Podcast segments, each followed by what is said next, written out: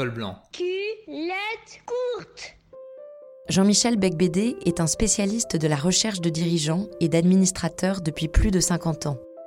Entre l'enfant et l'homme qu'il est devenu, on découvre le sens des affaires et du succès, mais aussi un goût pour la quête philosophique et une profonde liberté de penser. Col blanc, culotte courte, ça commence maintenant. Tu disais quoi, petit?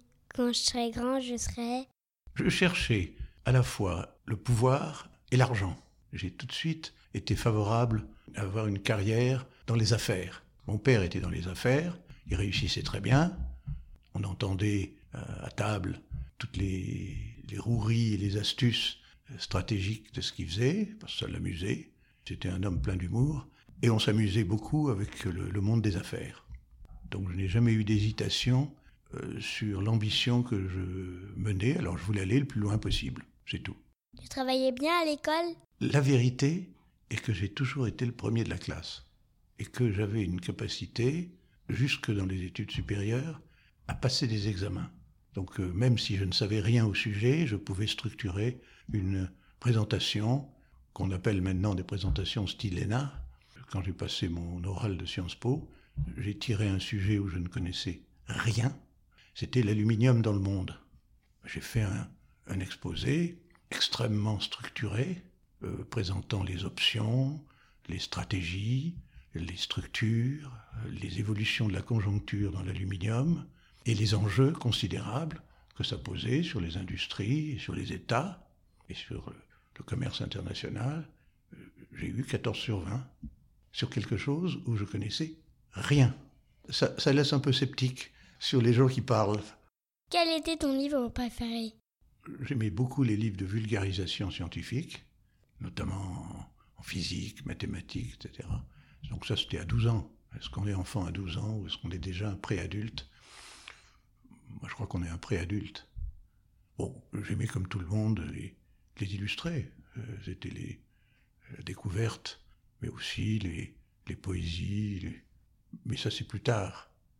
L'esthétique est venue après. Donc, je m'intéressais aux aventures et aux illustrés, très simples. À la récré, t'étais plutôt chef de bande ou timide? J'étais, je crois, timide. J'étais pas leader. J'étais solitaire. Il faut distinguer deux périodes.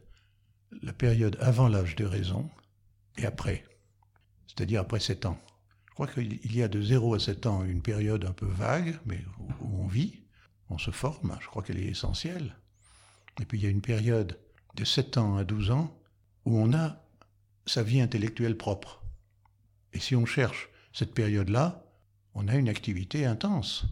Après, il y a l'âge de de 12 à 17 ans, évidemment, c'est une période euh, très active et, et, très consciente. Donc, enfant, ça veut dire quoi? Moi, j'ai toujours pensé que les adultes étaient des enfants. Tu écoutais quoi comme musique? J'ai connu la musique classique avant la musique contemporaine qui ne m'a jamais intéressé. Mon fils Frédéric était chroniqueur de la nuit et chroniqueur musical dans les principales euh, revues en France. Il a interviewé Michael Jackson en son temps, etc. Et il était passionné de ces sujets. Pas moi. Moi, j'étais plutôt intéressé par euh, des musiques classiques, des grands classiques du XVIIIe siècle ou du XIXe siècle. Et ça n'a pas changé. Je suis très conservateur. Qu'est-ce que tu as gardé de ton enfance? La vie que j'ai eue m'a rendu très indépendant et très volontaire. J'ai une, une volonté acharnée, alliée à une absence totale de, de considération pour les hiérarchies, pour les, les usages. Un, un, des grands moments de ma, ma, carrière a été quand le président de ma société, qui s'appelait Spencer Stuart, est venu en France pour, me former, pour, ouvrir un bureau à Paris, puis pour me former, et m'apprendre le métier. Ce qu'il a fait, était, il était remarquable. Et à un moment donné, j'en avais assez de cette tutelle et des critiques qu'il faisait de façon répétée sur ce que j'avais fait. C'était son système, le système américain. You should do this, you should do that, you shouldn't have done this, you shouldn't have done that. Très classique. Et je me souviens, nous étions sur le chemin de Paris à Poissy pour aller rendre visite à ce qui est maintenant Peugeot, mais à l'époque c'était Simca. J'ai arrêté le véhicule et je lui ai dit de quitter le véhicule. En pleine campagne. C'était pas, euh, il n'y avait pas d'autoroute là. Et il a dit par la suite, ça avait été une révélation pour lui. Je lui ai dit, mais vous n'avez aucune, aucun sens des rapports humains. Comment osez-vous me parler comme ça? Sortez. Qui êtes-vous? C'était mon président. J'avais été la seule personne qui lui avait résisté et qui lui avait dit ses vérités. Si tu devais expliquer à un enfant ton métier J'expliquerais mon activité en disant, de façon très simple, que le succès d'une entreprise, c'est d'abord son enrichissement, et que son enrichissement dépend du patron et des personnes qui l'entourent, et que découvrir le patron qui va enrichir une entreprise est mon métier. Il faut simplifier les schémas. Les, enfants comprennent très bien ce qu'est une entreprise. D'ailleurs, je me souviens, ça c'est un souvenir, mon fils Frédéric me demande, quand il avait 5 ans, 6 ans, je ne sais pas quel âge il avait, il me demande qu'est-ce que c'est qu'une entreprise? Tu vas au bureau et qu'est-ce que tu fais? Et je lui ai répondu, une entreprise, ça commence, et on a pris une feuille de papier, je lui ai montré, ça commence par une facture. Dès qu'il y a une facture, il y a une entreprise. On a rédigé la facture, et puis là, pendant deux, trois jours, il a rédigé les factures. Alors j'ai dit, il y, a, il y a le nom de l'entreprise qui indique généralement les services qu'on rend à l'entreprise, puis ensuite, il y a la date, puis ensuite, il y a le destinataire, celui qui a bénéficié du service ou du produit. Dans la facture, on met jouer, euh, il y en a quatre, il y en a dix, il y en a un, et le prix auquel la personne va payer. Et là, on peut monter une entreprise à partir de là. S'il y a beaucoup de factures, ben, il y a beaucoup d'argent qui rentre dans l'entreprise. Et s'il y a peu de, factures, ben, l'entreprise n'existe pas. Alors ça l'avait intéressé parce que c'était concret. pas de facture, pas d'entreprise. Et tes enfants, qu'est-ce qu'ils en pensent? Je crois qu'ils imaginaient des choses extraordinaires que j'allais... Parce que je voyageais dans le monde entier à l'époque. J'ouvrais des bureaux pour mon entreprise en Asie, en Amérique du Sud. Alors je racontais les pays incroyables où j'allais et où j'ouvrais les bureaux. C'était aussi bien au Canada qu'à Hong Kong. Enfin, ça, faisait un peu homme universel. Donc il ne savait pas très bien où me, où me, situer, mais enfin, il me situait dans les affaires, dans le, le monde des entreprises, pour lequel nous avions le plus grand respect. Et tes enfants, qu'est-ce que tu leur transmets?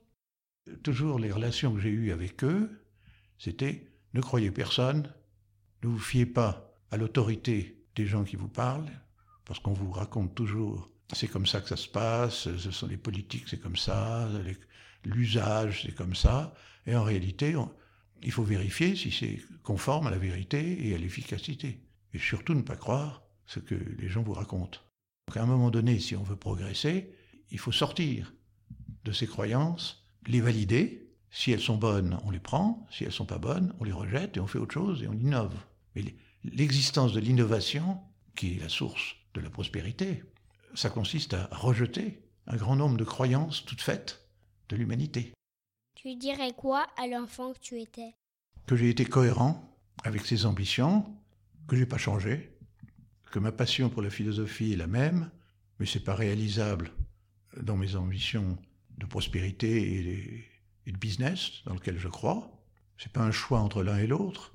C'est l'un est une forme de pensée et l'autre est une forme de vie. Donc c'est très compatible. Et d'ailleurs, ça m'a beaucoup servi d'avoir une, une attitude philosophique dans les affaires. Ça permet de ne pas avoir d'émotion lorsqu'il y a des événements qui sont parfaitement compréhensibles et attendus. Ton parcours, tu dirais qu'il est... Ah, mon parcours est, est, un parcours de quelqu'un qui est resté autonome et indépendant et libre. Euh, ça, c'est essentiel je crois que j'ai fait un choix d'entrer dans des professions libérales alors que mon fils a fait un choix d'être dans des industries. L'avantage de l'industrie, c'est qu'on cumule ce que l'on a réalisé sous forme mille fois plus importante. Quand vous êtes dans une profession libérale, ça se rattache au temps passé de vous et de vos collaborateurs. Et donc c'est limité. Vous êtes dans les services. Moi j'ai commis une erreur, à mon avis, stratégique. J'aurais dû être dans des secteurs à valeur ajoutée plus importante, qui sont soit l'industrie, soit la finance. Et on peut pas revenir en arrière parce que vous créez votre image, votre fonds commerce. À l'âge de 45 ans, les jeux sont faits, à mon avis. Parce que vous avez appris votre métier, vous ne pouvez plus en changer. Vous êtes dans un tunnel, alors vous pouvez vous adapter, mais c'est très difficile de passer de consultant à financier ou de consultant à industriel. Donc, si j'avais à refaire le parcours, je modifierais la stratégie de départ et j'irais dans des métiers à valeur ajoutée. Bon, mais en dehors de ça, je suis, je suis satisfait de mon évolution. D'ailleurs, pour vous dire, la vie n'est jamais terminée. Je viens de créer il y a un an un nouveau business qui marche bien, qui consiste à faire l'inverse de la chasse de tête, c'est-à-dire de fournir une méthode pour qu'une personne qui est dirigeant, qui a perdu son job, en trouve un autre. J'appelle ça Happy Job Consulting. ça permet de trouver son épanouissement dans une reconversion professionnelle de haut niveau, hein, réservée aux dirigeants. Et euh, j'ai créé ça à l'âge de 80 ans, donc euh, c'est la vie n'est jamais terminée et ça marche. La seule arme des enfants contre le monde, c'est l'imaginaire. Col blanc, culotte courte revient très vite. Un podcast en derby.